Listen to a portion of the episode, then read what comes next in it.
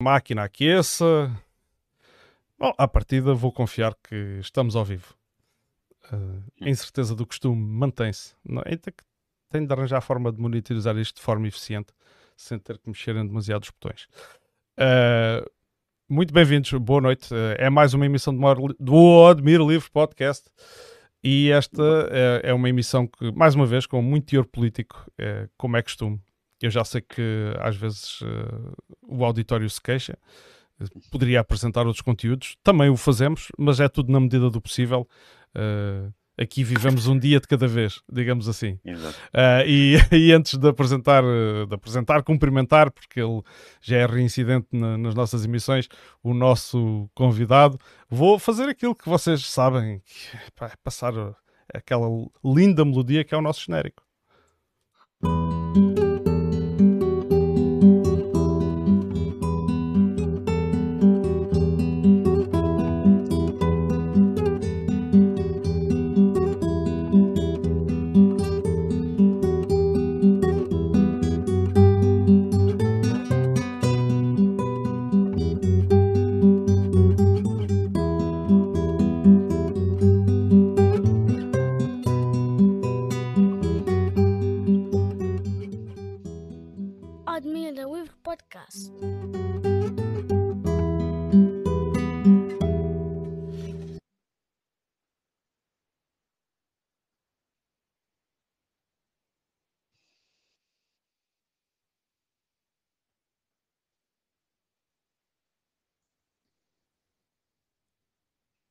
Muito boa noite, João Dias. Viva, boa noite, João. Boa noite a todos aqueles que nos estão a ouvir e aqueles que nos venham a ouvir uh, depois de, de, futuro, na disponibilidade que vai ser feita deste podcast. É, muito, é com muito gosto que cá estou mais uma vez e agradecer também o convite que nos foi feito para podermos ter aqui esta conversa esta noite.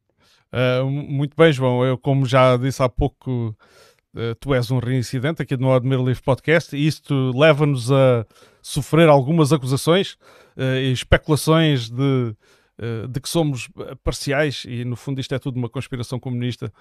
Uh, não é nada que não estejamos já habituados. Muito bem. O facto é que o João Dias está hoje connosco e ele é, assim, ele é deputado do Partido Comunista Português em funções, ele é eleito pelo Círculo Eleitoral de Beja.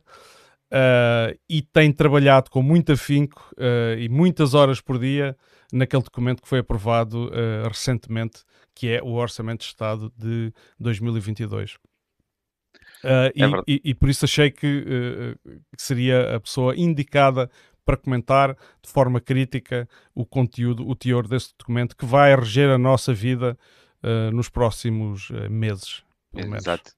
Epá, é, é, de facto para nós é muito importante poder estar aqui a falar. Ainda na sexta-feira foi aprovado mais uh, um orçamento do Estado, este com estas características que nós hoje vamos aqui falar mas de facto um, estamos a falar de um orçamento de Estado que foi aprovado ainda uh, na sexta-feira passada, mas daqui por poucos meses já estaremos a, a, discutir o próximo, em outubro, porque em outubro começaremos a, a, preparar o próximo orçamento do Estado de 2023 e isto é, é aquilo que caracteriza o PCP, é um, é um envolvimento coletivo Uh, do qual resulta depois um trabalho um, que na Assembleia da República tem esta expressão em termos das propostas de alteração, mas também de uma de uma discussão e de um, de um debate sobre o orçamento eh, com um conhecimento profundo da, das matérias que nos permite falar com propriedade, porque isto resulta do conhecimento da vida das pessoas, dos territórios, eh, que nos traz a, a, a, população, o povo, os trabalhadores, e é por isso que nós temos aqui este, todo este trabalho. Somos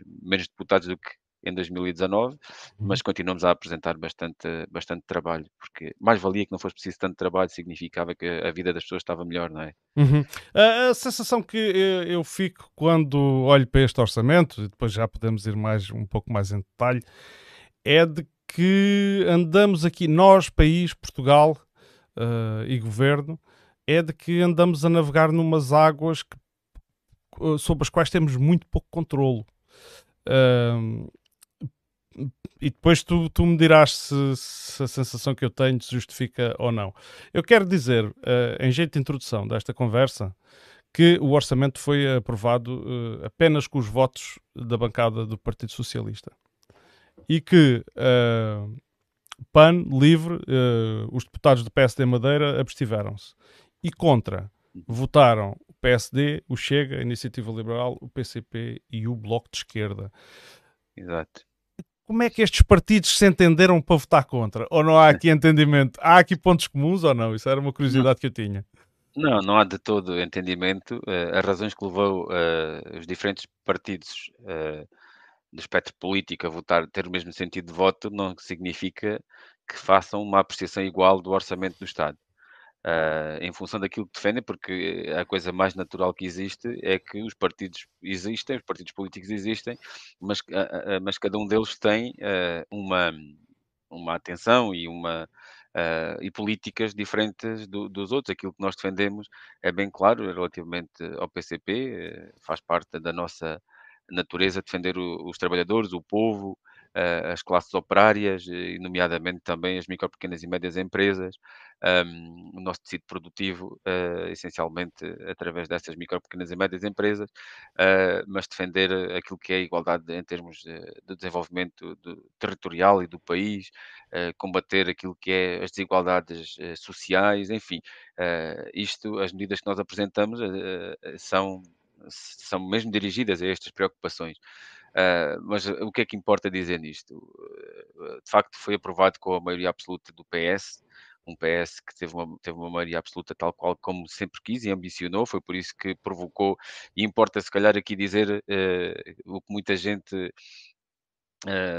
ainda tem dúvidas, é que de facto só fomos para eleições porque o, o PS quis, aquilo que o PCP sempre quis e tentou foi que este orçamento que só foi aprovado agora, veja, veja, veja-se bem que se falava, uh, e recordamos-nos todos dos comentários e das apreciações que eram feitas quer pelo Presidente da República, quer pelo próprio Primeiro-Ministro e o Governo, que dizia que tínhamos que ir para eleições rapidamente, para ter rapidamente um Orçamento do Estado pronto e que depois só se vê verificar que o Orçamento do Estado só para o mês que vem é que vai estar, uh, vai, ser, uh, vai ser publicado no Diário da República. Uh, depois de agora de, ter sido, sido feita a votação final global, mas ainda carece aqui de algumas disposições finais em termos daquilo que é o trabalho aqui de acertos em termos da sua redação.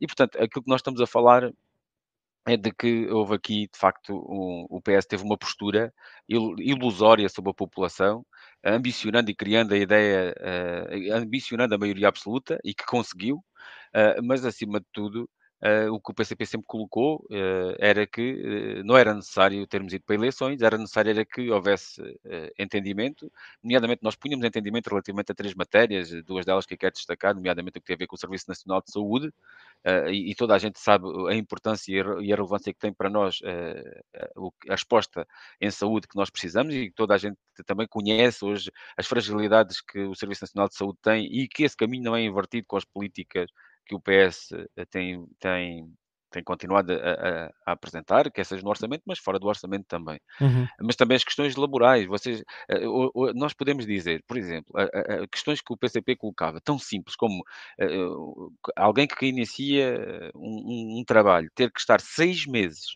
à experiência, quando grande parte dos, dos, dos, dos, trabalhos nem precisa mais do que duas ou três semanas para se perceber se a pessoa se tem ou não, ou não tem adaptação funcional, vamos uhum. supor, até partir dessa, dessa perspectiva, dessa justificação, eh, portanto, nós estamos a falar de uma desproteção completa daquilo que são os direitos dos trabalhadores e que achávamos que, pelo menos, deveria ser revistas algumas das normas mais gravosas que ainda se mantêm do Código Laboral e, nomeadamente, até que ainda, ainda resultam da própria Troika, que nós não nos podemos esquecer, que este governo PS um, manteve e mantém eh, ainda imposições que nos foram colocadas pela Troika e que a Troika já lá vai há tanto tempo e, e mantém essas, essas imposições para bem do patronato, e quando falo do patronato, do grande patronato que beneficia com ela. Mas dizer-vos, o que é que eu quero dizer com isto? Se dúvidas houvessem Uh, o PS nunca, neste orçamento podemos ver, este orçamento que, que foi aprovado na, na, na, na semana passada, uh, este orçamento foi a prova de que o PS uh, não tinha vontade nenhuma de cumprir aquilo que eram as propostas que o PCP sempre foi colocando. Uhum. Ao longo, desde 2015 até 2019, o PCP conseguiu devolver direitos, precisava, podíamos ter ido mais longe, mas o PS sempre resistiu, sempre fez como nós costumamos dizer, dizer no Alentejo, que os, os, burros estancam ao pé da água e não avançam. Assim fez o, fez o PS em determinadas matérias uh, e, e, nós não conseguimos fazê-lo avançar mais, porque, de toda a maneira, nós também não podemos esconder quem era governo era o PS, é? o PCP não, tinha, não era governo. A única coisa que, que, o PCP tinha era aproveitar todas as oportunidades, fosse no orçamento ou fora do orçamento, para conseguir introduzir as propostas que achavam que faziam, faziam falta. Um, mas o PS é que tinha a, a maioria dos deputados na, na Assembleia da República uh, e, e, muitas das vezes aprovava, não com o PCP, mas com o PSD. E, portanto, se dúvidas houvesse, aquilo que foram a conquista de direitos e a devolução de rendimentos entre 2015 e 2019 deveu-se ao PCP. Uhum. E este orçamento tem provar isso. Este orçamento aprovado a semana passada, uhum. em que o PCP apresentou 200, 327 propostas, teve apenas uma aprovada. Uma. Uhum. E não foi na sua totalidade. Foi apenas 80% dessa proposta. Uhum. Tem a ver com uh, as questões de, em relação à, à, habitação, em que se dá prioridade no caso do, das habitações que, que tenham que ser uh, uh, pronto, que as, que as autarquias têm pre, pre, preferência sobre a aquisição de, eh, de, habitações que possam ir a, a leilão e, nesse sentido, uh, aquilo que nós colocávamos era que depois essas habitações fossem utilizadas para uh, rendas... Uh, para arrendamento. Arrendamento uhum. a, a, a, custos controlados e, e, e pronto. E, na verdade, o que aconteceu foi que essa parte que era a mais importante, ou seja, aquilo que se dirigia uh, quando as autarquias fiquem, adquiram essas habitações com preferência e privilégio, um, foi eliminado pelo PS. Mas, portanto, apenas uma, uma, uma proposta aprovada. Naturalmente que uhum. também podemos dizer estas questões, a questão que se colocava, ou seja, uh, porque é que o PCP votou contra? Votámos contra porque uh, aquilo que é a necessidade de intervenção. V vamos lá ver uma coisa. Uhum e é preciso olhar para isto. Nós, em 2021, uh, eh, o PCP, uh, eh, muito consciente das dificuldades com que o povo estava a passar, relativamente ao impacto que uma pandemia tinha provocado de 2020 para 2021, o PCP uh, eh, conseguiu colocar no orçamento do Estado e aprovar e ver aprovadas muitas, mas muitas medidas. Medidas essas que o PS, ao longo do exercício do orçamento de 2021, foi tentando empurrar com a barriga e muitas delas não as concretizou, uh, adiante sempre a sua concretização e, portanto, e teriam tido melhorias significativas na vida das pessoas. Mas o PCP tinha consciência da situação. Ou seja, nós estávamos na vésperas de, uma, de, de umas eleições presidenciais, nós temos rejeitado em 2020 um orçamento do Estado, criávamos então mesmo uma situação eh, de insustentabilidade uh, política, claro. porque não havia condições para marcar eleições seis meses antes e seis meses após a eleição do Presidente da República. Ora, o que criávamos era uma situação insustentável do ponto de vista de, da gestão do país, sem orçamento do Estado, sem condições para, uhum. para ir a eleições, seis meses antes e seis meses depois. Se nos recordarmos que em 2021 houve eleições presidenciais. Mas o PCP também tinha a consciência, durante o ano de 2021, daquilo que se estava a colocar ao país porque esta questão da inflação, esta questão do aumento dos custos de vida. Já não é de agora. Não é, não é de agora, já uhum. estava, já estava, já estava, uh, já estava, já era evidente esses sinais, aliás, já estava a traduzir em termos daquilo que eram as dificuldades com que a população estava a confrontar com a aquisição de bens, nomeadamente bens de primeira necessidade. Uhum. Ora, o PCP, naturalmente, que não podia deixar de exigir em 2021, no Orçamento de Estado para 2022, que o Governo, de facto, contrariar-se com as políticas, porque o que é que é o orçamento, ao fim e ao cabo? O orçamento é a forma que o governo tem de redistribuir a riqueza. Claro. No fundo, de uma forma muito simples e muito genérica, uhum. é distribuir a, a, a, riqueza, distribuir aquilo que é uh, o que nós todos nós, eh, cada um de nós, eh, nossa, as, as, nossas empresas, acabamos por pagar, mas principalmente os trabalhadores, acabamos por pagar em termos de impostos, em termos de receita fiscal, mas que depois é distribuída e é aqui nesta distribuição que muitas das vezes o governo é injusto, que faz uma distribuição, uma distribuição para quem mais precisa, quem menos precisa e deixando quem mais precisa de fora. E é esta a tentativa que nós fazemos de corrigir este orçamento do uhum. Estado para que ele beneficie aqueles que mais precisam de apoio e de ajuda e não, e, e não deixando de fora aqueles que não, que não têm Uh... Que não precisam, que já têm, já têm as suas condições em termos, uh, em termos de fazer face às dificuldades. Mas dizer isto, ora, o PCP não podia deixar de fazer essas exigências, mas o, o PS uh, teve a sua estratégia, como eu já disse, de ir para eleições e, naturalmente, aquilo que, aquilo que, que aconteceu foi um, um, orçamento de Estado que só veio a ser aprovado já com seis meses passados praticamente de 2022 uh, e numa situação em que o governo desde janeiro sabe que tem maioria absoluta, portanto só não implementou medidas porque não quis, não, nada impedia, porque aquilo que havia era uma dissolução da Assembleia da República uhum. uh, desde dezembro e não uma, não uma dissolução do governo, o governo não tinha caído.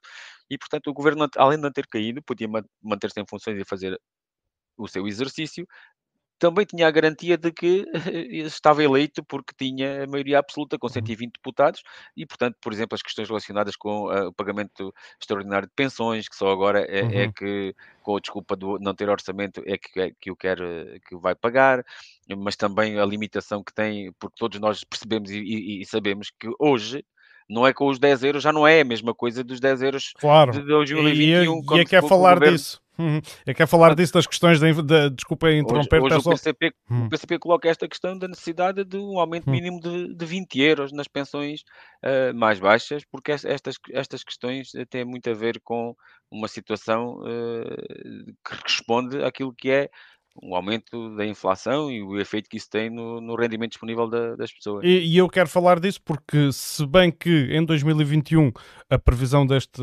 orçamento para a inflação se situava à volta dos 3%, agora em abril uh, já se situava à volta dos 5%.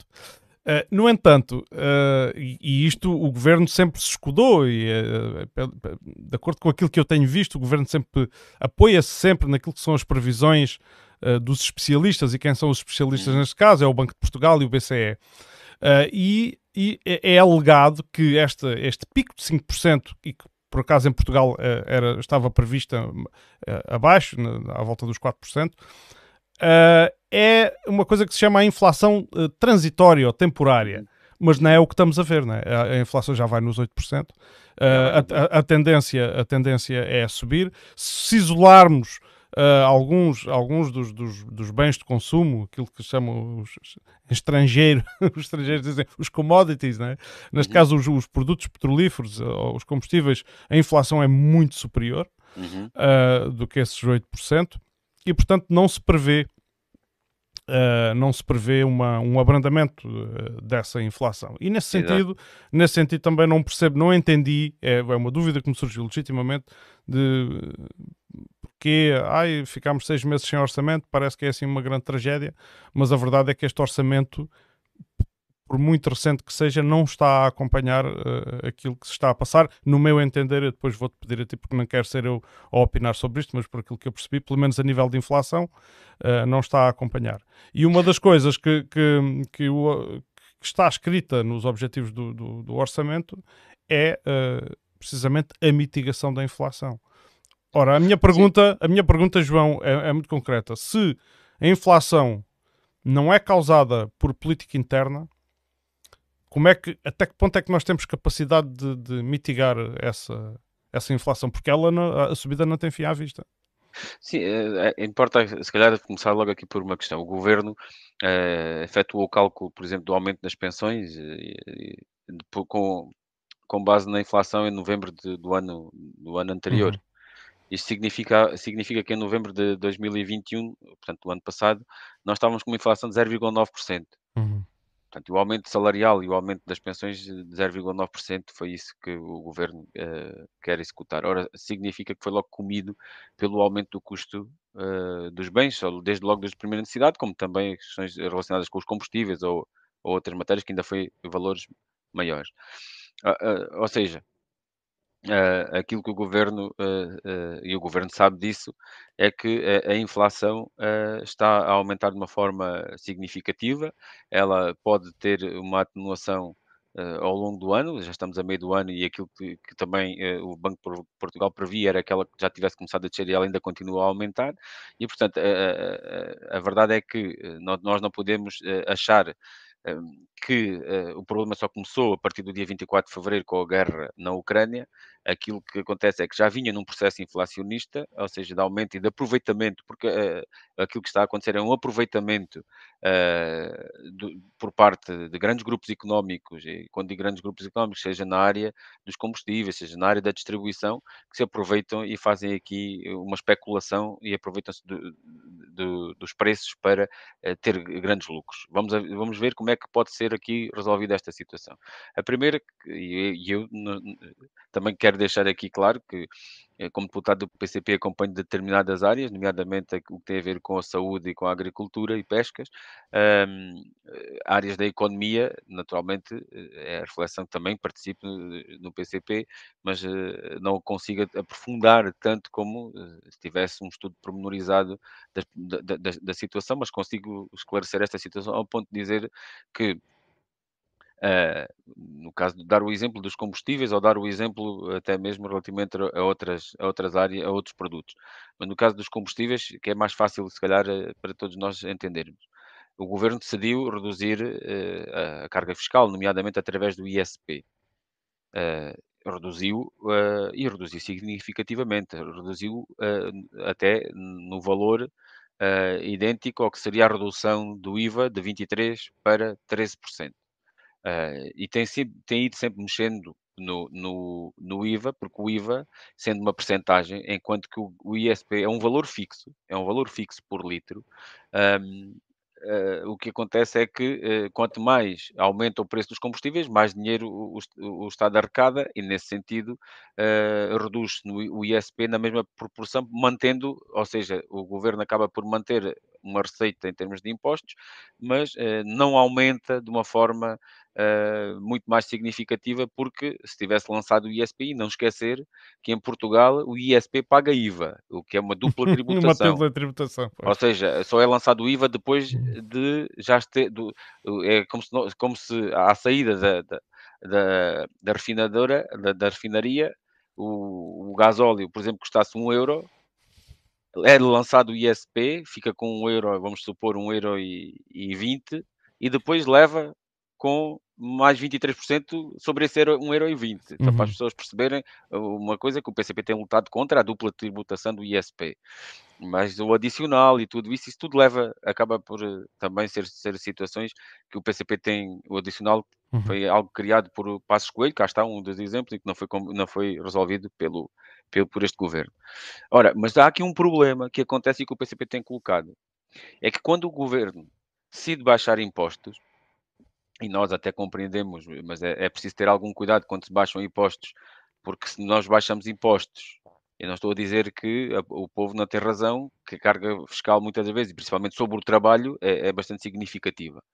Uh, mas quando se baixam impostos, uh, nós também estamos a perder receita e estamos a perder receita também perdemos condições para financiar o Serviço Nacional de Saúde, a escola pública, todos estes serviços públicos que nós achamos que muitas das vezes só sentimos a sua falta quando temos, só, só percebemos o importante que eles são quando temos falta deles e quando depois, quando temos a falta deles e não os temos. Uhum.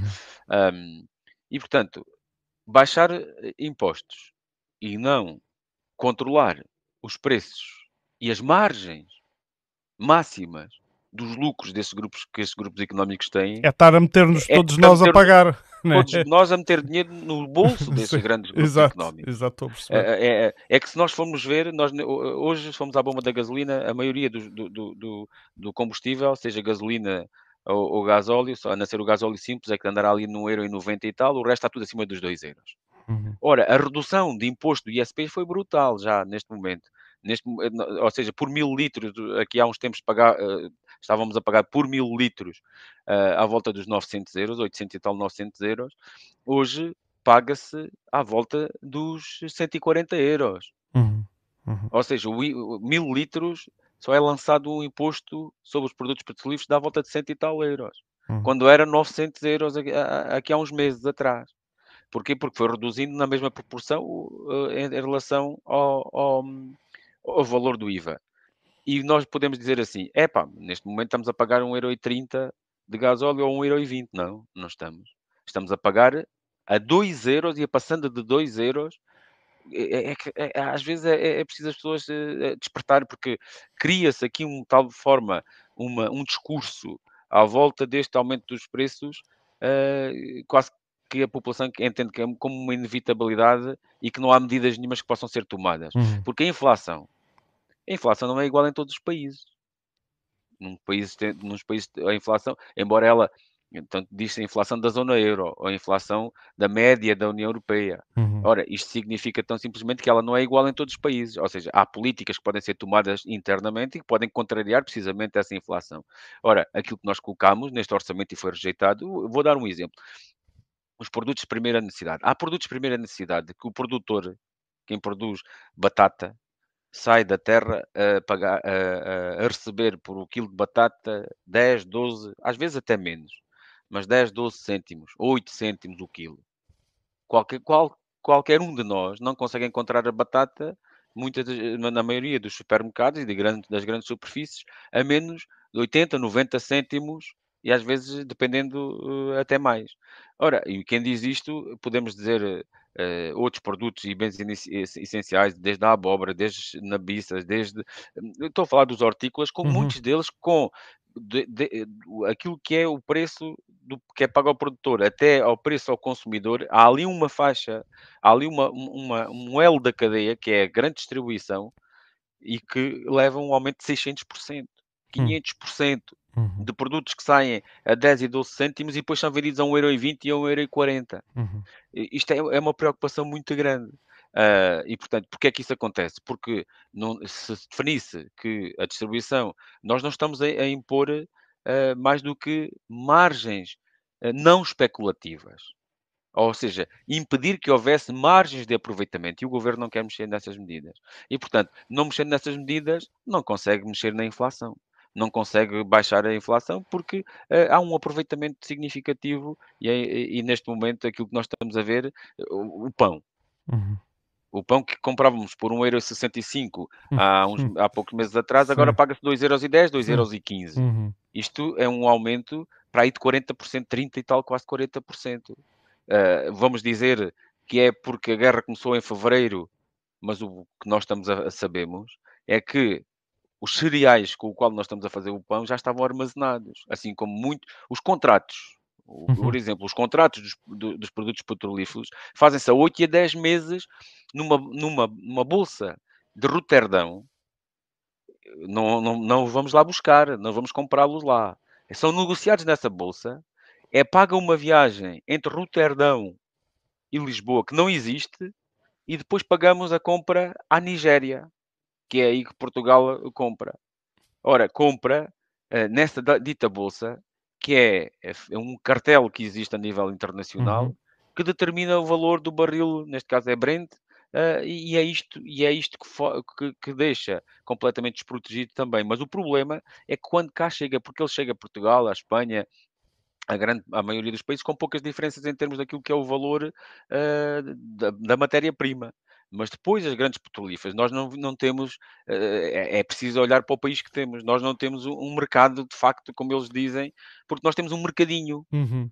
Ou seja, temos, no caso dos combustíveis, temos aqui uma cartelização uh, com base em pelo menos três grandes petrolíferas, a Galp, a BP e a Repsol, que entre elas uh, acordam, uh, isto é, é, é, fácil ver, basta que, que, se vá de um posto de combustível a outro e vê-se que aquilo está igual à, à vírgula, uhum. à, de, à, centésima. E, portanto, isso significa o quê? Tirando algumas promoções que algumas fazem, isso significa que eh, não há eh, efeito de mercado, como uh, nós, uhum. como nós uh, ouvimos muitas vezes dizer, que é benéfico, quando já sabemos que o mercado é completamente selvagem e não, não protege aqueles que, que têm mais dificuldades. É que a gente acha que deveria haver regulação, e, nomeadamente, estas questões têm a ver com as, as margens especulativas, porque não interferir nas margens especulativas.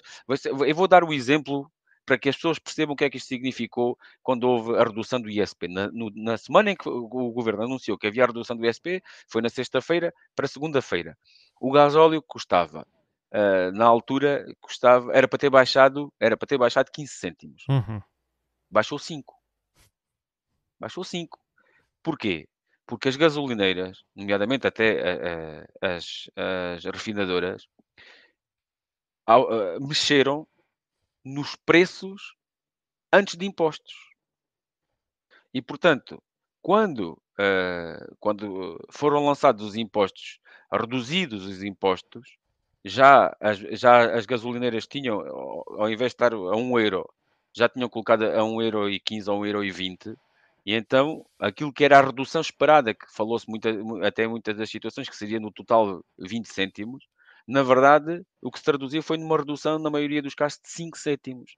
Para onde é que foi a redução do imposto? Foi para o bolso das, das, das refinadoras, uhum, uhum. porque aumentaram uh, aquilo que foi, uh, dizendo eles, os custos da refinação e tudo mais, uh, que eles lá, lá, lá, consideraram componentes da, da, da refinação, e colocaram os preços avisados que estavam e sabendo que iria haver uma redução do ISP, então aproveitaram-se. Uh, porquê? Porque o governo não define margens não especulativas, uhum. porque o governo tem condições para saber ao, ao custo que chega a matéria-prima e perceber quanto é, que, quanto é que essas empresas estão a levar. Ora, a, a Galp meteu ao bolso mais de 500 milhões de euros só em poucos meses. Mas, mas isto que nós estamos aqui a falar, e os exemplos que tu estás a dizer, e as medidas para uh, mitigar esses exemplos, uh, isto que é, para, para quem, por exemplo, seja da iniciativa liberal, é tal demónio a falar, não é? Oh, João, nós temos de ter consciência do seguinte: a iniciativa liberal tenta vender uma ideia de que todos podemos ser uh, milionários, uh, Elon Musk e outras coisas mais.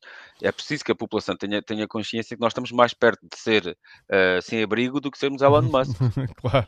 Claro. A, a, distância para sermos sem abrigo, eu estou a dizer sem abrigo, uhum. muitas das pessoas hoje correm o risco que o aumento que vai haver, nomeadamente o que tem a ver com o custo uh, em termos de pagamento de, uh, das habitações. Nós estamos a falar de valores em, em, que é insuportável. Aqui em Lisboa não conseguimos encontrar uma casa a, a preços que sejam suportáveis por uh, valores salariais já bastante elevados. Eu estou a falar de custos de um, T, de um T1 de custar 800, 900 mil euros por mês ou, hum. ou, ou muito mais do que isso. Portanto, uh, só para a habitação então, e a comida e tudo mais que isso implica e todos os gastos que, que, que se tem, até água, luz, gás, enfim. Aquilo, que, aquilo que nós temos de ter consciência é que Uh, muito com esta, com esta situação e esta uh, conjectura económica que nós estamos a viver, muita gente vai ter dificuldades para pagar a casa, muita gente vai ter, porque estão a perder o rendimento disponível. Como é que nós conseguimos ter rendimento disponível? Só há duas vias: aumento salarial e contenção das margens de lucro, nomeadamente com preços tabulados e preços máximos, e nomeadamente até num determinado grupo de produtos que nós uh, chamamos um cabaz, em que uh, o governo podia, porque não há nada que o impeça, nem nenhuma imposição da União Europeia impedia que o governo definisse margens máximas uh, para que não houvesse, uh, ao invés de haver de, de acontecerem uh, lucros de 400, 500 e 600%, uh, diria na ordem dos 25, 30%, já era significativo, porque, é porque há, du há duas partes da cadeia de alimentação, estou falando da cadeia de alimentação que sofrem. É o produtor que, que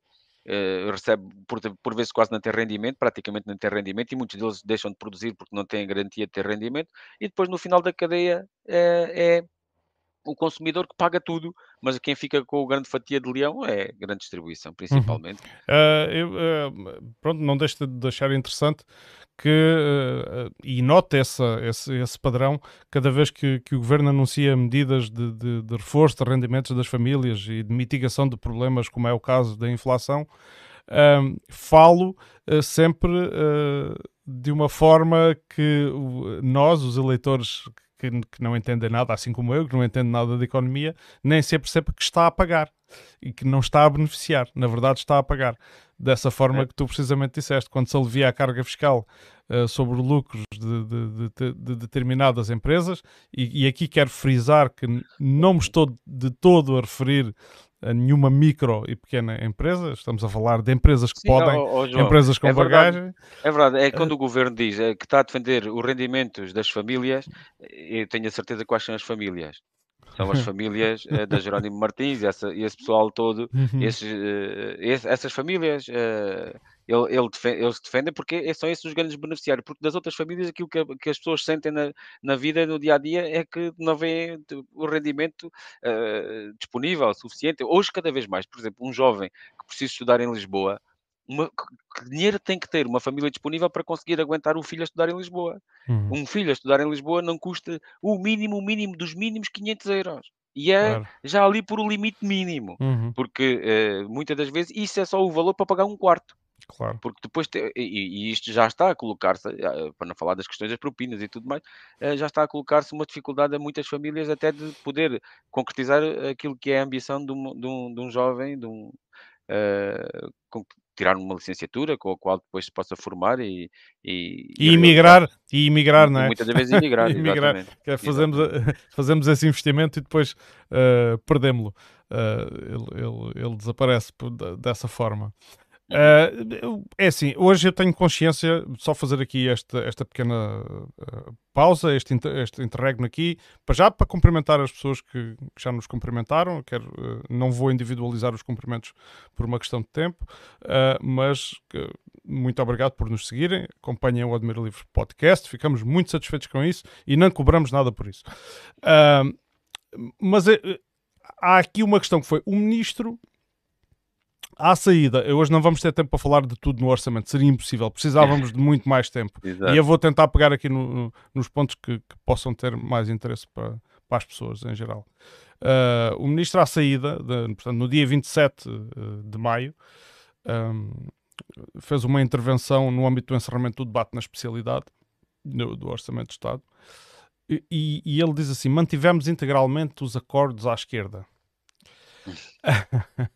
Uh, e uh, afirma ainda uh, que não renega o passado e que, portanto, que, no fundo dá a entender que valoriza muito o percurso que fez a Geringonça e que, e que mantém essa linha, porque diz que não renega nem desvaloriza o percurso feito nas anteriores legislaturas. Avançou ainda que existe uma agenda para o trabalho digno, portanto, dando a entender que os- há boas notícias para os trabalhadores e para as condições de trabalho. Eu quero falar sobre isso contigo, porque isso é um assunto que me é muito caro eh, e que deveria ser caro a toda a gente que trabalha eh, por conta de outrem ou que tem o seu pequeno negócio.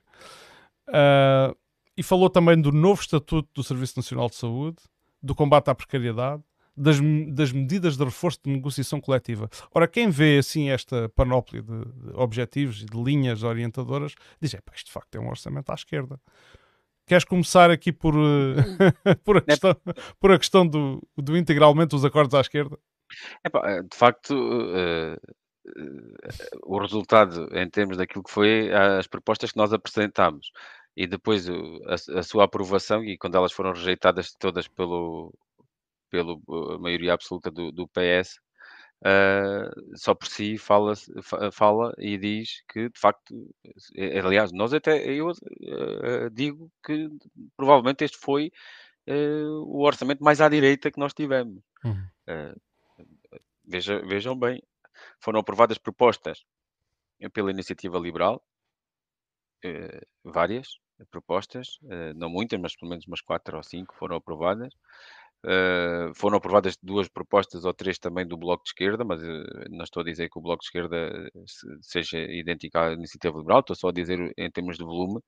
Foram aprovadas eh, 41 propostas do, do PAN e foram aprovadas ehm, eh, 12 ou 13 propostas de- do LIVRE.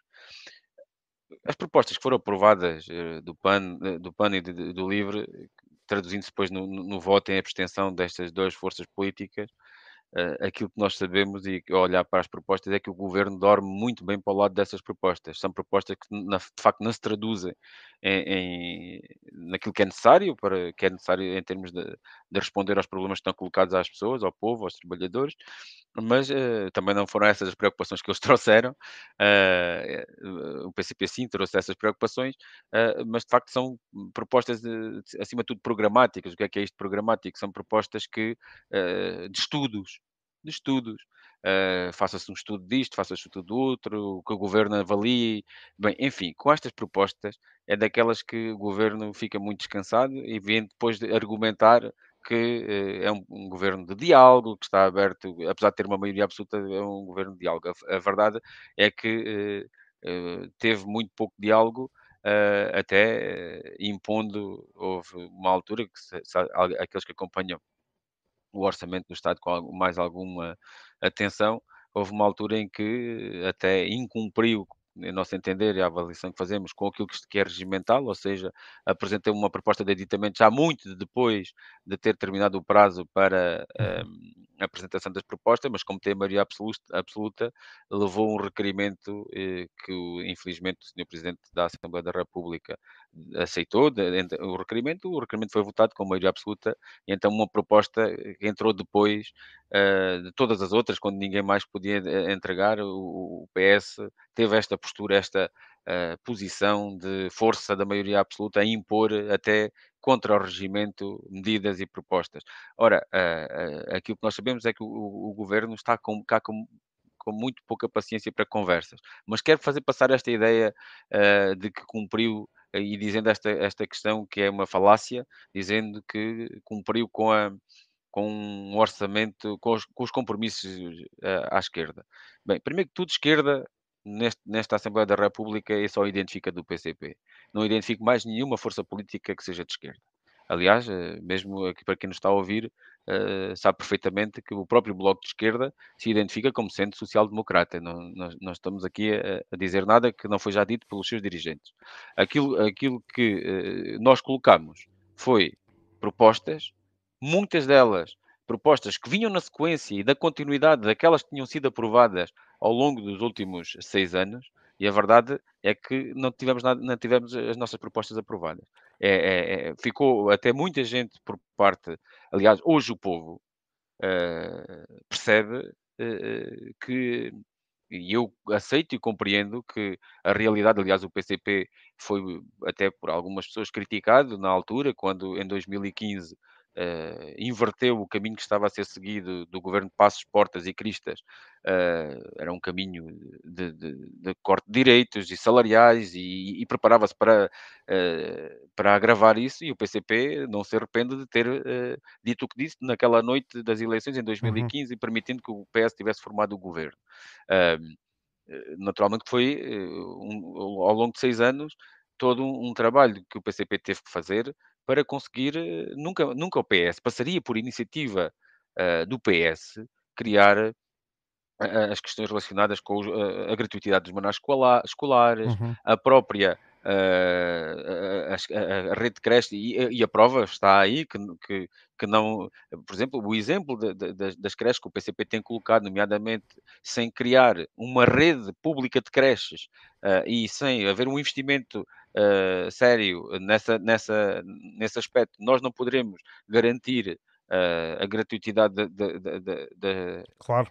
do acesso às creches e o governo continua a impor limitações, porque quando o PCP defende a gratuitidade de, para todas as crianças uh, em idade de, acesso à, à, creche, aquilo que o, que o, PS coloca é para este ano vão pós do primeiro ano, depois para o ano logo vão pós do segundo, e depois só para o outro é que serão os do terceiro. E vamos ver se não haverá desculpa da guerra e das sanções que na verdade o povo está a senti-las, nós sabemos, e é isto que nós dizemos relativamente às questões internacionais e o que está a acontecer eh, já, do conflito. Eu já te vou é, uh, pedir para comentar a questão de, de, do impacto das sanções, porque no fundo, quando falamos sim. deste orçamento, é, inco é, é, incontornável, mas queria então que, destes pontos que eu destaquei aqui. Ah, sim, o destacaste. Uh, Pronto, uh, a questão hum. relativamente à agenda do trabalho digno, aquilo que temos a dizer é que digno, digno era que o governo uh, de uma vez por todas, pudesse ter à precariedade. Uhum. E, e, e, que, e, que, valorizasse aquilo que é o, o, trabalho, nomeadamente quando nós falamos das, das 35 horas para todos, uh, no público e no privado, naturalmente, quando nós uh, colocamos exigências em termos do respeito uh, pelo, pelo aquilo que é os direitos dos trabalhadores. E aquilo que nós vemos é que o governo não está disponível uh, para um, inverter e, e, e, que muitas das vezes tem ao seu lado os, os partidos de direita. Uh, neste momento nem sequer precisa deles com a maioria absoluta que tem. E, portanto, essa é uma situação que nós, de facto, Uh, temos muitas críticas, temos apresentado propostas, uh, por exemplo, a questões relacionadas com a, com a administração central, nomeadamente uh, com a administração pública, o que tem a ver com a valorização das carreiras, que o governo apaga pontos aos trabalhadores, mantém um sistema de avaliação injusto.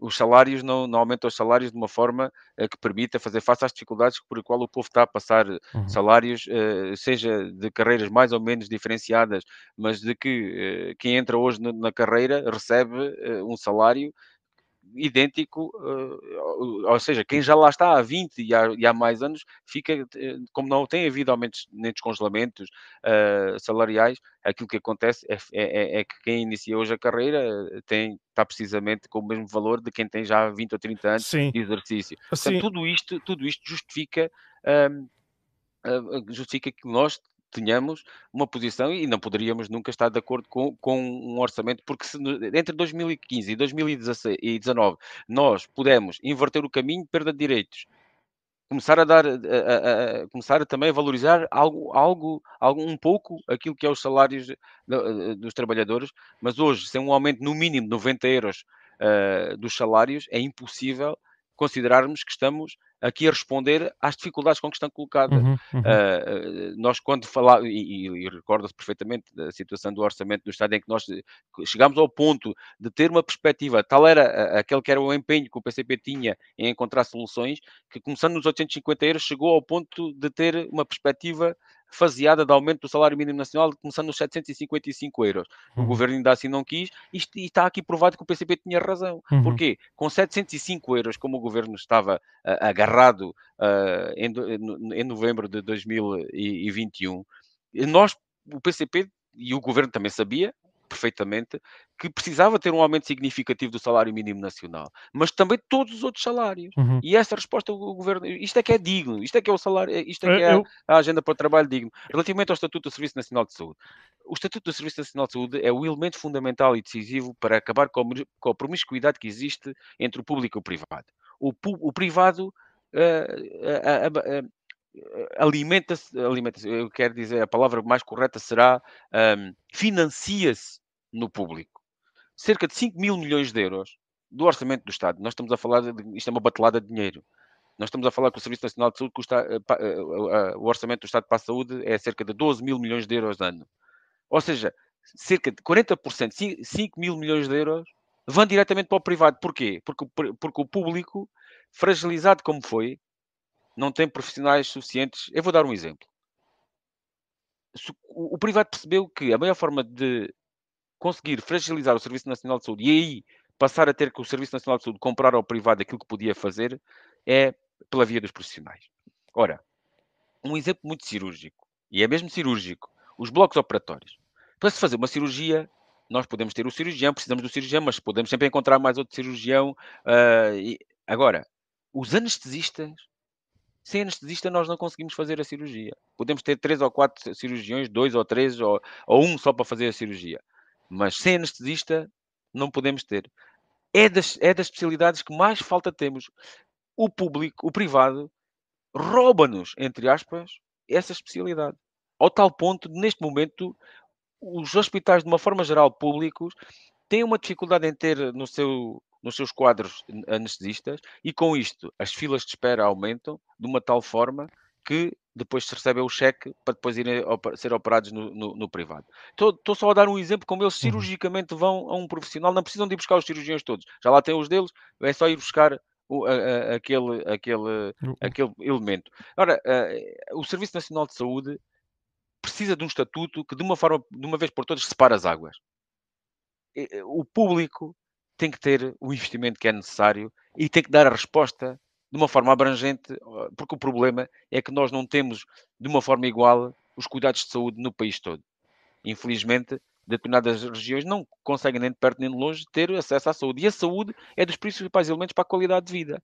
Hoje, nós estamos confrontados com o aumento da mortalidade geral e o aumento da mortalidade até nas questões relacionadas com a saúde materna. Foi, este ano foi dos anos que mais mortes em saúde uhum. materna existiram. Uhum. Ora, isto significa o quê? Significa que o acompanhamento nas, nas doenças crónicas, o acompanhamento até neste caso da, da, da gravidez, a, a, transferência para o privado de, de, grande parte dos partos, muitos dos partos são feitos no privado, com recursos a cesarianas, com situações mais complexas, com riscos aumentados, leva muitas vezes à perda de vidas que, que poderiam perfeitamente ser evitadas. Nada como garantir os cuidados de saúde. E nós entendemos que os cuidados de saúde devem ser gratuitos, ou seja, a doença quando vem não, não escolhe bolsa, e, portanto, ele deve ser, independentemente das condições económicas, é um direito que as pessoas têm. É. Porque há uma, uhum. há uma diferença, João, deixa-me só dizer Não, não, claro, deixa à vontade. As falam muito disto, que é, é, é tem uma, uma pessoa que ganha mais dinheiro, porque é que não pode pagar uma taxa moderadora ou isto ou aquilo? Porque essa pessoa que ganha mais dinheiro também já pagou mais imposto. Um indivíduo que ganha mil euros paga mais imposto do que um indivíduo que ganha 700. Mas um indivíduo que ganha 2 mil também paga muito mais impostos do que aquele que ganha uh, mil. E, portanto, à cabeça, o financiamento do Serviço Nacional de Saúde é feito pelos impostos que nós pagamos. É uhum. É diretamente dos impostos que depois uh, se compõe o dinheiro que vai para o orçamento, desde os combustíveis, desde tudo, mas principalmente das questões, até como estou a dizer, das questões salariais, grande carga de impostos que vai para, uh, para o Estado. Ora, o Estado tem que agarrar nesse, nessa, nesse, nessa receita que faz e tem que aplicá-la. Qual é a dúvida. A saúde não é um dos principais uh, investimentos que deve ser feito e um dos direitos que nós devemos ter, como é a educação, como é as acessibilidades, mas principalmente estes dois, a saúde e a educação, deverão ser aqueles que, que devem ter e de imediato garantia de um financiamento dos impostos que todos nós pagamos. Uhum. E à cabeça, cada um de nós paga impostos diferentes, porque temos salários diferentes, temos rendimentos diferentes, temos casas diferentes, pagamos uh, impostos também diferentes. Há diferenciação há aqui uma, uma determinada progressividade que é, que é considerada em termos da carga fiscal. Ora, depois ainda vir a pagar mais, nós não consideramos que seja assim. E, de facto, aquilo que nós fazemos, também temos a perspectiva é que na saúde não é um gasto é um investimento, porque ter uma população saudável é criar condições para que essa população também seja mais produtiva e tenha melhores condições. Havia um outro aspecto que também disseste relativamente a estas matérias, que eu já não me recordo. Uh, eu, eu, queria, eu... Eu, eu... queria só voltar atrás a, a, a, para fazer um comentário sobre a agenda de trabalho digno, que um dos pontos que vem lá, é, uh, um dos objetivos é a promoção da conciliação, uh, do conciliar da vida familiar com a vida profissional e apresentar ali umas medidas eu interessou-me o ponto, como trabalhador que sou, da classe operária, a, a qual pertenço, uh, mas não vi nada, por exemplo, relativamente aos trabalhadores perturdos que são é. aqueles que mais disrupção têm na sua relação com a vida familiar e, e, até por questões de saúde não vi, não vi nada. Pronto, e queria só fazer esse reparo.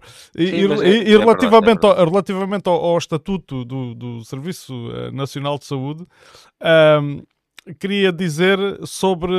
Queria falar sobre a questão, um ponto uh, que é referido uh, num documento que está publicado no, no site, no site do governo, uh, que fala na. na eu, eu, eu passo, eu passo a ler, é melhor. Portanto, no trabalho, na área de trabalho no SNS, dedicação plena e regimes excepcionais ah. de contratação e de trabalho suplementar. Em matéria de recursos humanos do SNS, destaca-se a definição do regime da dedicação plena, de aplicação progressiva, que se inicia pelos trabalhadores médicos do SNS, numa base voluntária, de compromisso assistencial e de acréscimo remuneratório a negociar, sendo este regime incompatível com o exercício de funções de direção técnica, coordenação e chefia em instituições privadas de saúde.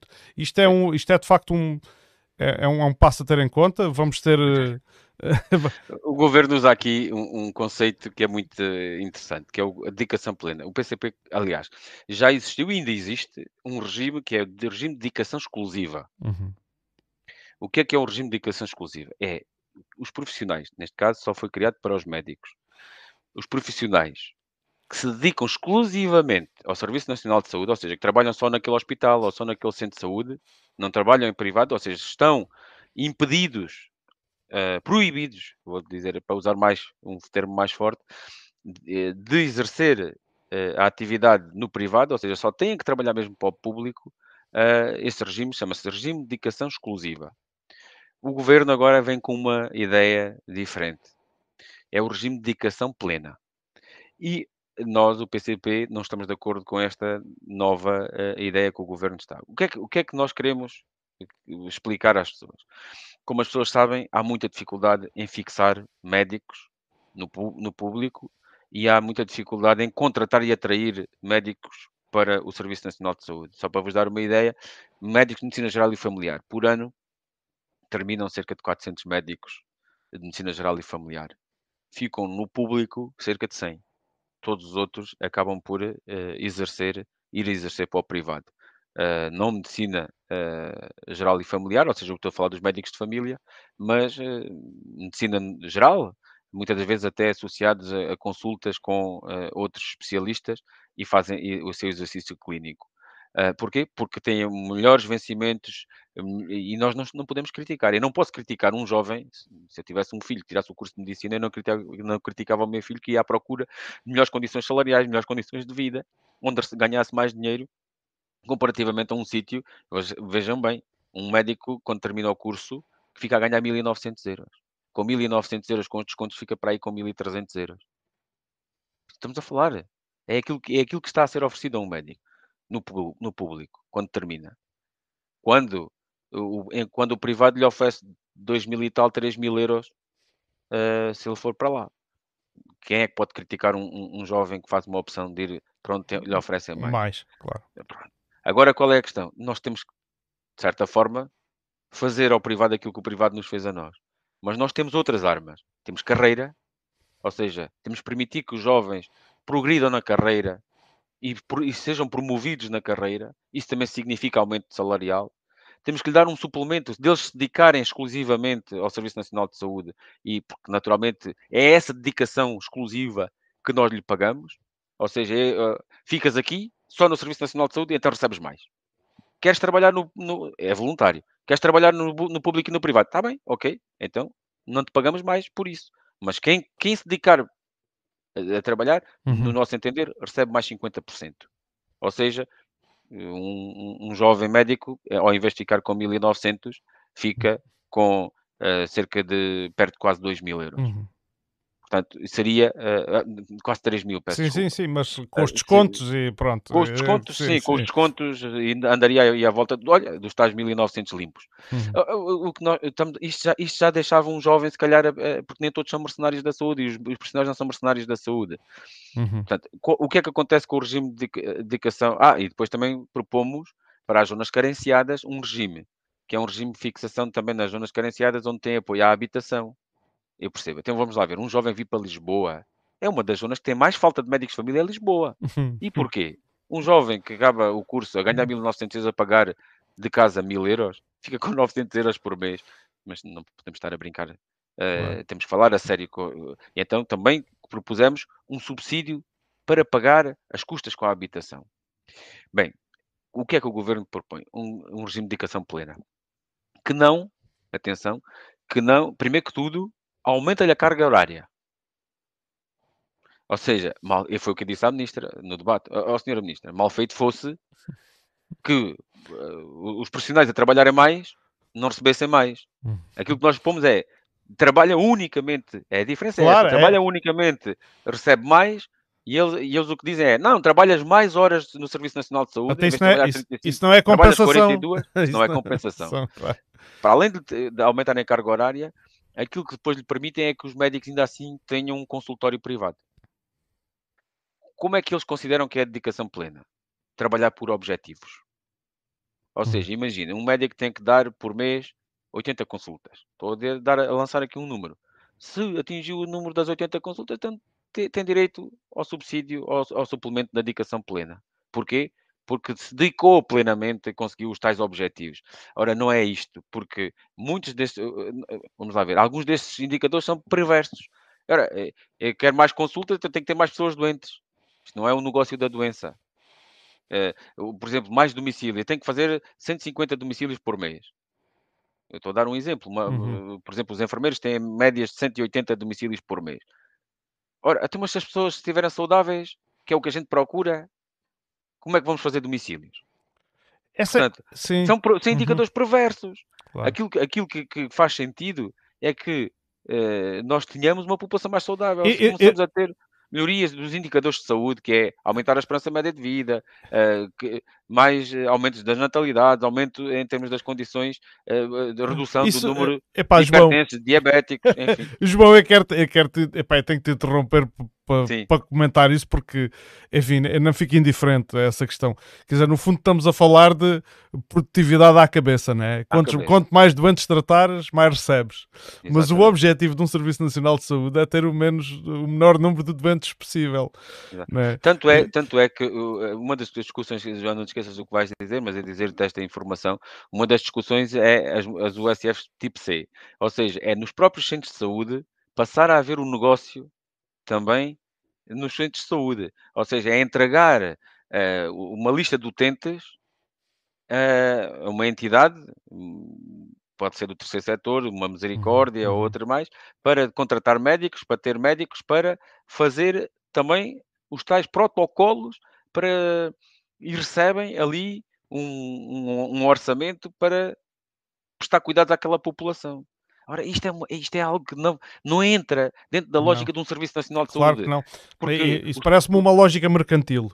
Exatamente, uh, exatamente, é isso. Mesmo. E a lógica mercantil na saúde é, é, é, eu creio que tem efeitos muito negativos. Eu sei que há muita gente uh, mais à direita que discordará de mim, mas eu acho que a saúde nunca poderá ser um negócio, porque a partir do momento em que a saúde tem que ser sustentável do ponto de vista do lucro, uh, perde toda a sua virtude. O pior de tudo é que a saúde não é negócio, o que é negócio é a doença. Se todos fôssemos saudáveis, de... e claro. portanto veja bem o que é perverso, Sim, claro. como é que é possível uh, a gente ter uma população saudável é tirar-lhe a tal carraça, como a gente sabe a história uh, da sim. Ah, pois, e, sim, e foste tu que contaste já aqui, uh, Salvador, a última vez, a última vez que, tiver, que tiveste aqui no, no Admiro Livre Podcast. Uh, sim, isso, isso de facto, uh, as, as, questões da saúde continuam por resolver. Eu gostava de, de te perguntar, a nível de. Tu és eleito pelo Círculo de Beja, como, como eu disse há pouco. Uh, e a nível do território de Beja, uh, que comentários tens relativamente a este orçamento? Ou seja, isto corresponde, do ponto de vista regional, uh, porque o, o, o, governo também diz que este orçamento prepara o terreno para a regionalização. Bem, eu tenho vários exemplos do que está no orçamento que pode ser bem sintomático do que é que é este orçamento. Ah, mas há uma coisa que eu tenho a certeza: é que de orçamento em orçamento nós vamos cada vez ficando mais distantes dos outros territórios e das outras regiões. O distrito de Beja, e nós, eu, eu falo sempre do distrito de Beja, eh, as pessoas podem reparar que eu eh, muito raramente falo do Baixo Alentejo, porque o Baixo Alentejo é uma região, eh, neste momento, só uh, tratamento estatístico que engloba 13 conselhos e retira Odmira de fora. Uhum. E eu tenho, eu, eu, lutarei sempre para que Odmira continue integrado no distrito de Beja, uhum uh, porque a população tem mais essa identificação com o Alentejo do que propriamente com a região de Setúbal ou outra, ou uhum. outra uh, região. Uh, independentemente das, das, relações económicas, sociais que possa ter com o litoral alentejano e, e tudo mais. Mas a verdade é que o distrito de Beja, uh, de orçamento em orçamento, vai ficando para trás. Cada vez mais para trás, cada vez mais para trás. Uh, e vou dar um exemplo. O distrito de Beja, naquela que é uma preocupação que nós temos que tem a ver com a transferência de competências para as autarquias, que é, uh, no fundo, eh, é a transferência de encargos. Uhum. É aquilo que, o, a, a, que o governo se refere quando diz que Exato. está a, a, preparar o terreno para, para a generalização. Exatamente, é por isso que agora, uhum. quando falaste nisso, recordou-me logo. Bem, aquilo que tem a ver com as verbas que está nas, nos mapas do Orçamento do Estado de transferência de verbas para as autarquias, fui comparar alguns dos distritos com igual número de habitantes, com características similares. Por exemplo, o da Guarda. O da Guarda, comparando com Beja, que é muito parecido o número de habitantes, 120 e poucos mil habitantes cada um. Uh, a Guarda recebe para, para a área da saúde e, de, e, e da, e da cultura e, dos, da área social, recebe cerca, uh, quase o dobro do que recebe o Distrito de Beja a dividir por todos os distritos. O total do distrito são, são cerca de, para a Guarda, 4 milhões e tal de euros, 4 milhões e 700 mil euros, e para uh, o distrito de Beja são 2 milhões e, e, e, qualquer coisa que agora não me recordo a vírgula, mas uhum. são 2 milhões e, e, tal de Agora, por causa da transferência de, de, de... Por causa da transferência de competência. Uhum. Uh, só dizer um, um aspecto que há pouco disse, mas eh, para Beja é só saúde e a área social, uh, para a Guarda vão, vai também a área da cultura, mas só são, são cento e poucos mil euros. Retirando esses cento e poucos mil euros, mesmo assim, ainda, ainda estamos a falar de 4 milhões e tal de euros comparativamente. Uh, portanto, para, já, para além da verba ser muito mais muito reduzida, uh, que, que, é bastante reduzida, uh, boa noite. Como está? Faz favor. É, estamos na Assembleia da República, é, é hora de, dos seguranças, de, portanto, da GNR passar por aqui a ver se está tudo bem, mas eles já me conhecem, já estão habituados, que eu fico cá até tarde. Horas extra, né? A fazer é, horas é, extra. Isto já é hábito para eles, mas eles passam sempre por aqui. Uh, mas para dizer que esse, esse, esse valor é muito baixo. Uh, ah, 2 milhões de euros para o Distrito de Beja, para, para, para, a área da educação, com tudo o que isso implica e importa, nomeadamente a manutenção das escolas, as questões relacionadas com o pessoal não docente, uh, depois as questões relacionadas com a área social, 2 milhões de euros, isto estamos a falar do valor de um quilómetro de autostrada. Eu, eu dou sempre para as pessoas terem noção de quanto, qual é eh, palpável, uhum. o, é, o que é que significa 2 milhões de euros.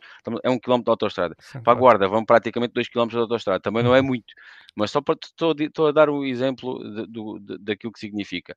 Mas uh, nem na bazuca, nem neste Orçamento de Estado, não houve nada para, para, para a nossa região.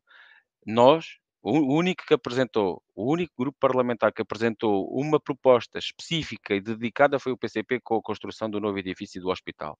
Um milhão e meio de euros para a revisão do projeto, que já é um projeto antigo, Uh, a última revisão desse projeto foi em 2009, portanto já estamos a falar de há 13 anos atrás.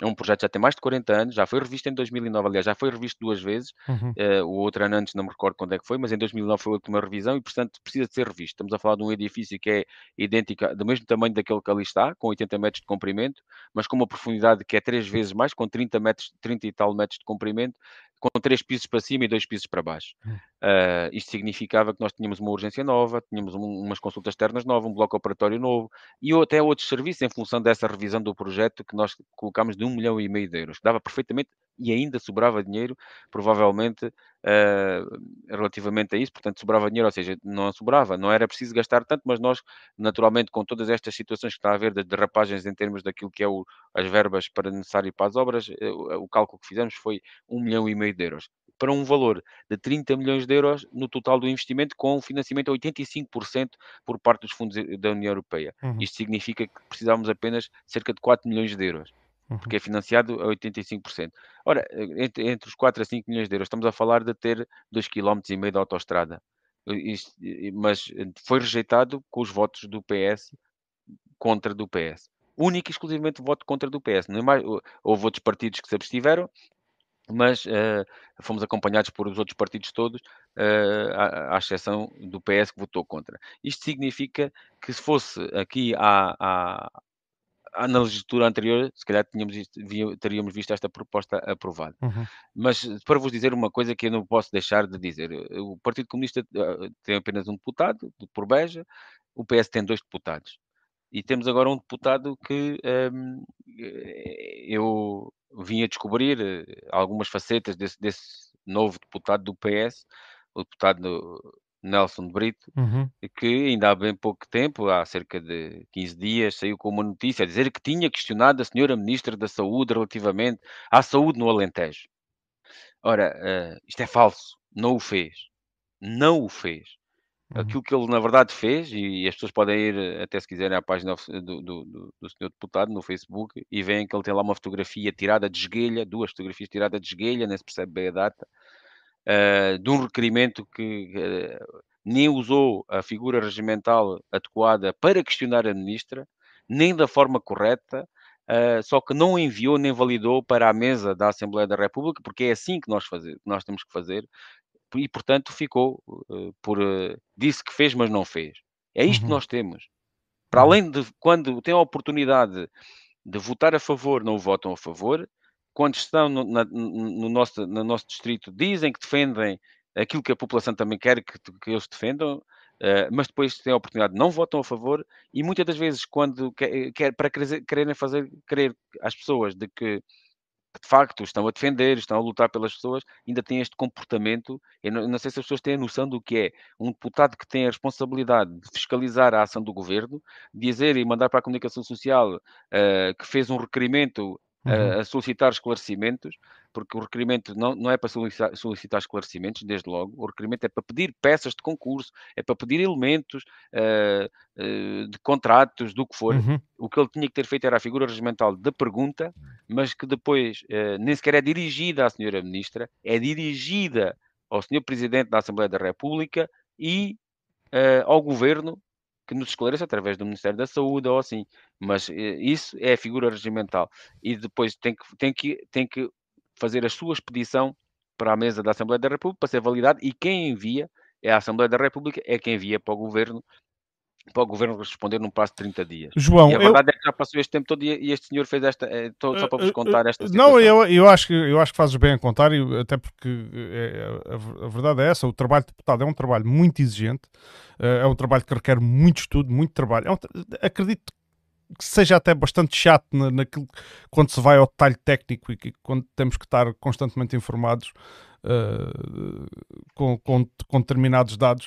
Uh, e há um dia, um, vou-te lançar aqui, vou interromper aqui o fio, o fio condutor da conversa só para te lançar um convite um dia destes, uh, em que a gente dedica aqui uma emissão em que tu possas explicar com detalhe o que é o trabalho que é que de um, deputado. O que é que faz um deputado. Porque eu acho que isto é, isto é, uma, é uma informação que, que, que faz falta. Que não, faz falta, que as pessoas não As pessoas têm uma ideia, é para aqueles gajos que estão lá na Assembleia é que da é a vida do dia a dia, posso é, perfeitamente fazer isso. Aquelas piadas que, que a gente sabe que é, aí agora uh, se, se, reduzirem a semana para quatro dias, uh, como é que é? Os, os, os deputados, os deputados só trabalham dois. dois isto e outras, pronto, e outras coisas. Eu acho que é interessante saber em detalhe, mesmo em detalhe, o que é um trabalho, o que são os, os trabalhos de comissão, o que são as sessões de plenário, o que são, enfim, inquéritos, outras, outras atividades e o que é o trabalho também de escritório, de gabinete que, que, que vocês uh, têm que fazer.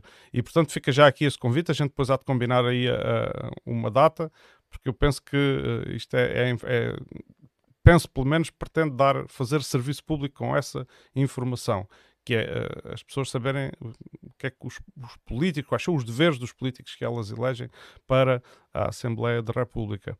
Uh, nós uh, vamos aqui com uma hora e onze. Eu não costumo limitar o tempo, mas hoje só tenho aqui uma questão, é que eu ainda tenho que ir trabalhar e depois só, sai, é, depois só sai às oito da manhã. Não, mas vamos terminar. mas mas eu queria só, não queria, não queria um, terminar, primeiro sem dar aqui um dado. Quando se fala de pobreza e desigualdades, e o papel uh, do orçamento no, no, no, combate às desigualdades.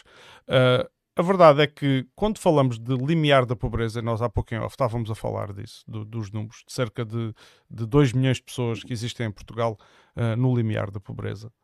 Uh, e, e, o que é que é considerado? Foi uma a questão que automaticamente me surgiu: é o que é que é isto do limiar de pobreza? Como é que isto se define? Né? E pronto, e existe uma definição: o limiar de pobreza uh, são 6.653 euros.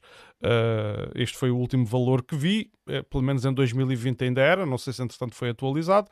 São 6.653 euros por ano. Se dividimos isto por 14 meses, dá 475 euros uh, por mês, por 12 dava 520, salvo erro.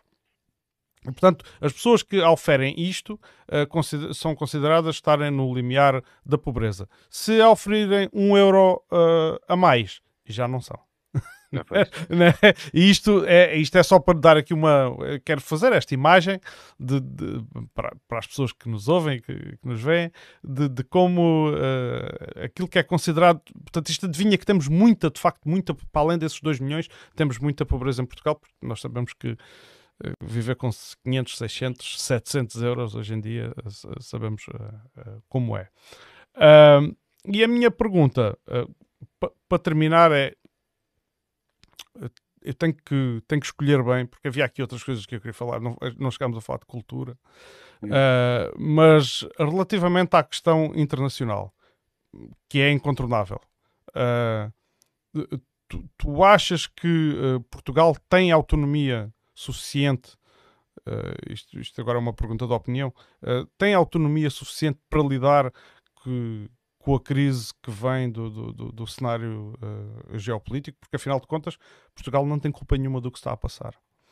Uh, é, e, e, mas, como... mas, no entanto, já já fomos, a, a, a, já fomos a Kiev entregar cheques de 250 milhões, uh, já nos dizem para aumentar o orçamento da despesa, quando uh, é uma guerra para aumentar os tais, as tais pensões e depois de repente, olha, é preciso aumentar o orçamento da despesa, sim senhor, vamos aumentar o orçamento da despesa, uh, assim de, de, de, forma de ânimo leve. O que, é que tu, o que é que tu tens a dizer Bem, sobre isto?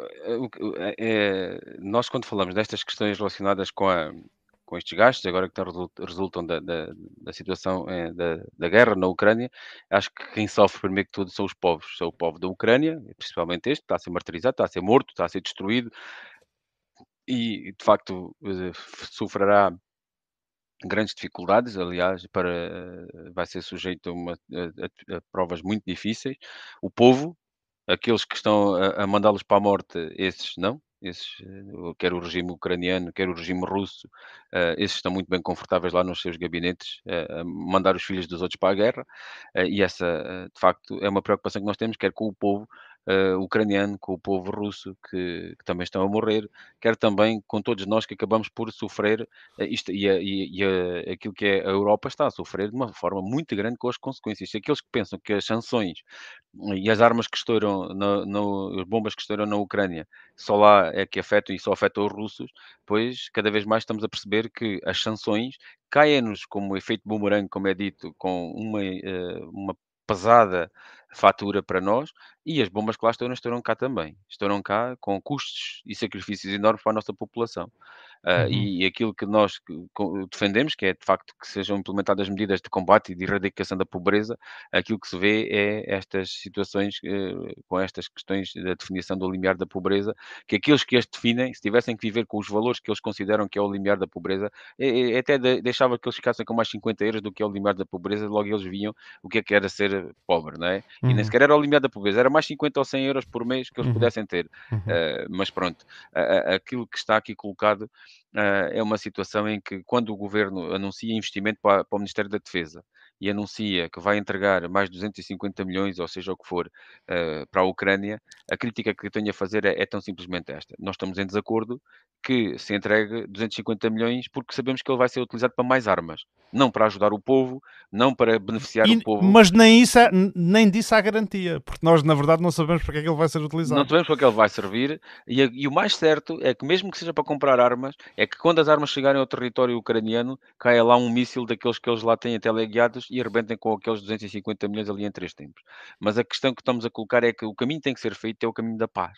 Não é mais uhum. armas, armas, armas, é o caminho da paz. Uhum. O caminho em que uh, está, está visto e que já muita gente está, está a identificar é que à medida que a guerra passa, a Ucrânia tem menos condições para, para poder negociar. negociar. Uhum. E, e, e, esta situação é, é, cada vez mais insustentável uh, do ponto de vista de, até ao ponto que nós estamos a perceber que as sanções que todas estão a tentar provocar sobre a Rússia, a Rússia já estava preparada para essas sanções porque sabia que era ante, anteviram aquilo que era uh, as medidas que, que quer os Estados Unidos, quer a, quer a União Europeia iam implementar sobre as questões relacionadas até com os combustíveis e com o, o, o gás e, e, e, o petróleo russo, uh, mas a verdade é que prepararam-se com o sistema bancário, com tudo, e agora quem está a sofrer mais com, com, as, com as, uh, as, as, sanções somos nós e não tanto os russos que, já, que, que têm muito bem Uh, preparado uh, uh, eu, os efeitos da guerra. Mas há uma coisa, há uma coisa que eu quero dizer, João, sim, sim, sim. é que as pessoas, as pessoas em Portugal talvez não tenham noção que e, e com o máximo de respeito pelo povo, pelo povo russo, porque ainda hoje no plenário nós, é o PCP, e é com o PCP que o russo, que, que o russo, peço desculpa, eu queria dizer o povo ucraniano, com o máximo de respeito, e também pelo povo russo, mas principalmente pelo povo ucraniano, que está a sofrer, e aqueles que vieram para Portugal e que nós recebemos muito bem para, para, para ajudar de uma forma solidária, mas agora que estão no Algarve, eh, à vista de, uh, aquilo que é eh, a época alta dos ganhos com a, o arrendamento das uhum. casas e tudo mais, estão sim. a querer expulsá-los e deixá-los sem habitação. Já uma, umas quantas sim, famílias sim. ficaram sem teto. Ora, quem é que os defende é o PCP no dia em que estes, os ucranianos começarem a ser explorados, é com o PCP que eles podem contar. Claro. No dia que eles começam a ficar sem teto, sem casa, é com o PCP que eles podem contar. É. Porque somos nós que os vamos defender. Não é o PS, nem o PSD, não são esses. Somos nós, nem o Chega. Somos é. nós que os vamos, é. vamos defender. E é, é, isso é, muito, é engraçado que digas isso, porque eu, eu ouvi uma entrevista com um senhor chamado uh, Pavlo Sadoja, que é que ele é, é representante da, Associação dos Ucranianos em, em Portugal e tem uh, comprovadamente ligações à extrema-direita ucraniana. Mas uma das coisas que ele dizia, isto a entrevista foi feita ainda antes da guerra, uma das, uma das coisas que ele dizia era que, que ele elogiava era as, as, sucessivas leis que houve em Portugal uh, para acolher uh, os imigrantes precisamente para, para, para estes poderem é. trabalhar e para poderem ter condições legais de exercerem cá uh, a sua vida. Não, eu não deixa, mas, não deixa de ser irónico. Mas, eh, João, a verdade é que nós estamos num sistema uh, aberto de economia de mercado e, uhum. que não, e que não está tudo nas nossas mãos conseguirmos ficar uh, completamente a salvo daquilo que é as consequências do que acontece a nível internacional. Isso nós somos. Não. portanto, eu vou dar o exemplo, o exemplo das questões dos cereais. Portugal nem sequer compra a Ucrânia o, o trigo, é comprar a França. A França, sim, uh, Só tem uma capacidade de, de, de, reserva de um mês, 20 e qualquer coisa dias. Uh, porquê? Porque, para, para, além das políticas, uh, logo na década de 80, Portugal tinha 880 mil hectares de cereais. Hoje tem 220. Estamos a falar de um valor que é comprometedor. Uhum. E podemos dizer que Portugal não tem, tem, tem condições, porque nós, tem, nós não seremos sempre autossuficientes, capazes de produzir tudo o que a população precisa para se alimentar, mas podíamos ter mais capacidade, é, é, só temos capacidade de produzir 5 a 6% do trigo, uh, uhum. na, pa, pa, do trigo que precisamos. Ora, uh, aquilo que nós precisamos era termos tido uma política cerealífera que permitisse Portugal, numa situação como ainda há pouco nós falávamos, é um. Vejam, vejam bem, Portugal sempre disse atenção à soberania e à segurança alimentar. Pode haver um vulcão que impede o, o, o, tráfego aéreo, não há abastecimento. Uhum. Pode haver um barco que se atravessa no canal do Suez, como aconteceu, uhum. e de facto atravessou-se e tivemos, até a Alta Europa não tinha abastecimento em termos de equipamento e de peças. Pode haver um, um embargo, nomeadamente greves em Espanha, em França, de camionistas, o que for, e não chega a Portugal o abastecimento. Portanto, nós devemos ter, procurar no nosso país, porque certamente não temos capacidade para produzir tudo, como já disse, mas podemos uh, produzir em função das necessidades do país, primeiro que tudo. Porque a terra e a água que é nossa deve produzir. A, o primeiro objetivo é, é alimentar o nosso povo. E não. Aquilo que está a ser feito é os mercados internacionais hoje ditam e dizem o que é que se produz. E o que se produz agora é oliveiras claro. com, com, com azeitonas, neste caso, né? pois obviamente não dão amêndoas, mas as, amêndoas, as amendoeiras também dão amêndoas, e é isto que está a ser feito. Porque sim, está, é. em função dos ser... preços de mercado e não em é, função das é o mercado. Os agricultores até podem ter o maior dos prazeres em, ter, em, em produzir cereais, girassol, milho, trigo, cevada, trigo rijo, o que for. Mas eles não vão produzir aquilo que eles até têm mais apetência, competência, conhecimento, aprendizagem. Eles vão produzir, até instrumentos técnicos, não. Eles vão produzir aquilo que o mercado diz, não, não, não, tu agora tens que produzir porque senão não tens rendimento. E o governo podia contrariar isso com incentivos, com apoios ligados à produção, ou seja, tu produzes uh, determinadas uhum. quantidades, então tens aqui um apoio a cada tonelada, a cada quilo, ou o que for, eh, em termos da unidade. Epá, é esta, é, é isto, estas mas, Mas, nós... oh, João, é, há, aqui, há aqui uma coisa que eu acho que a gente devia, e não sei se tu partilhas desta opinião, é porque tu falaste em vulcões, falaste em acidentes no canal, uh, falaste uh, em greves, epá, e, e, pode haver até um, um, outra catástrofe natural que impeça as cadeias de abastecimento. Mas as sanções não são catástrofes naturais. As sanções, as sanções, vamos lá ver. Nós já temos neste momento a França, a Itália e a Alemanha a, um, a, a, a começar a, a, abrandar esta situação, quer do fornecimento de mais armas, quer a situação uh, da, do aumento, como muita gente uhum. critica ao PCP por dizer a escalada, porque o facto da escalada significa uma intensificação da guerra. Uh, e aquilo que, que está a ser cada vez mais percebido, até principalmente pelas grandes potências Itália, França e Alemanha, estão a perceber que, epá, nós temos que pôr um, um fim a isto, porque isto não vamos andar aqui a dar armas aos, aos ucranianos para matar mais ucranianos e, uh, e, e, a guerra é interminável, porque a superpotência que é a, a, a Rússia pode ter mais ou menos dificuldades, mais andar mais para trás, recuar mais um pouco, mas vai sempre continuar a ter supremacia sobre, sobre a Ucrânia. E, portanto, aquilo que, nós, aquilo que nós, uh, e, e grande parte, nós já dizemos há muito tempo, o caminho tem que ser feito o, o, o de encontro da paz e, e, nomeadamente, do diálogo, do entendimento. Porque é isso e, e, e, achar que vamos conseguir fragilizar, até podemos fragilizar de alguma forma a Rússia, mas achar que vamos mais, fra, mais certo é que nós fiquemos fragilizados do que a própria Rússia acabe por ser, com as consequências que queremos fazer, com os efeitos, com as sanções que queremos aplicar sobre a Rússia, é mais fácil nós ficarmos completamente fragilizados, a nossa economia completamente eh, destruída. Aliás, nós estamos agora neste momento a comprar o milho já praticamente todo aos Estados Unidos, estamos a comprar, vamos passar a comprar hum, até combustível, até determinados produtos que não comprávamos porque não precisávamos de comprar aos Estados Unidos, porque tínhamos de, onde os ir buscar.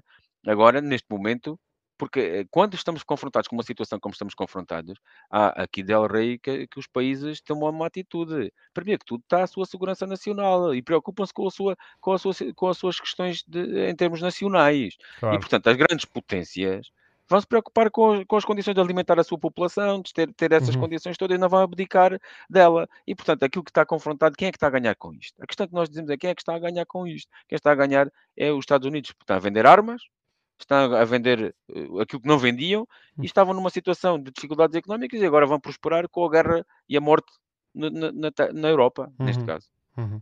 Muito bem, eu, eu também eu, eu tenho também uma, uma posição muito crítica e acho que uh, a guerra podia terminar se uh, os Estados Unidos se sentassem à mesa com. E nem diga a Ucrânia, infelizmente, porque na verdade o conflito é. Uh, a Ucrânia é, é a grande vítima. É, a Ucrânia, o ucraniano é a grande vítima no, no, no, neste conflito. A guerra acaba quando os diplomatas americanos se sentarem com os diplomatas russos à mesa.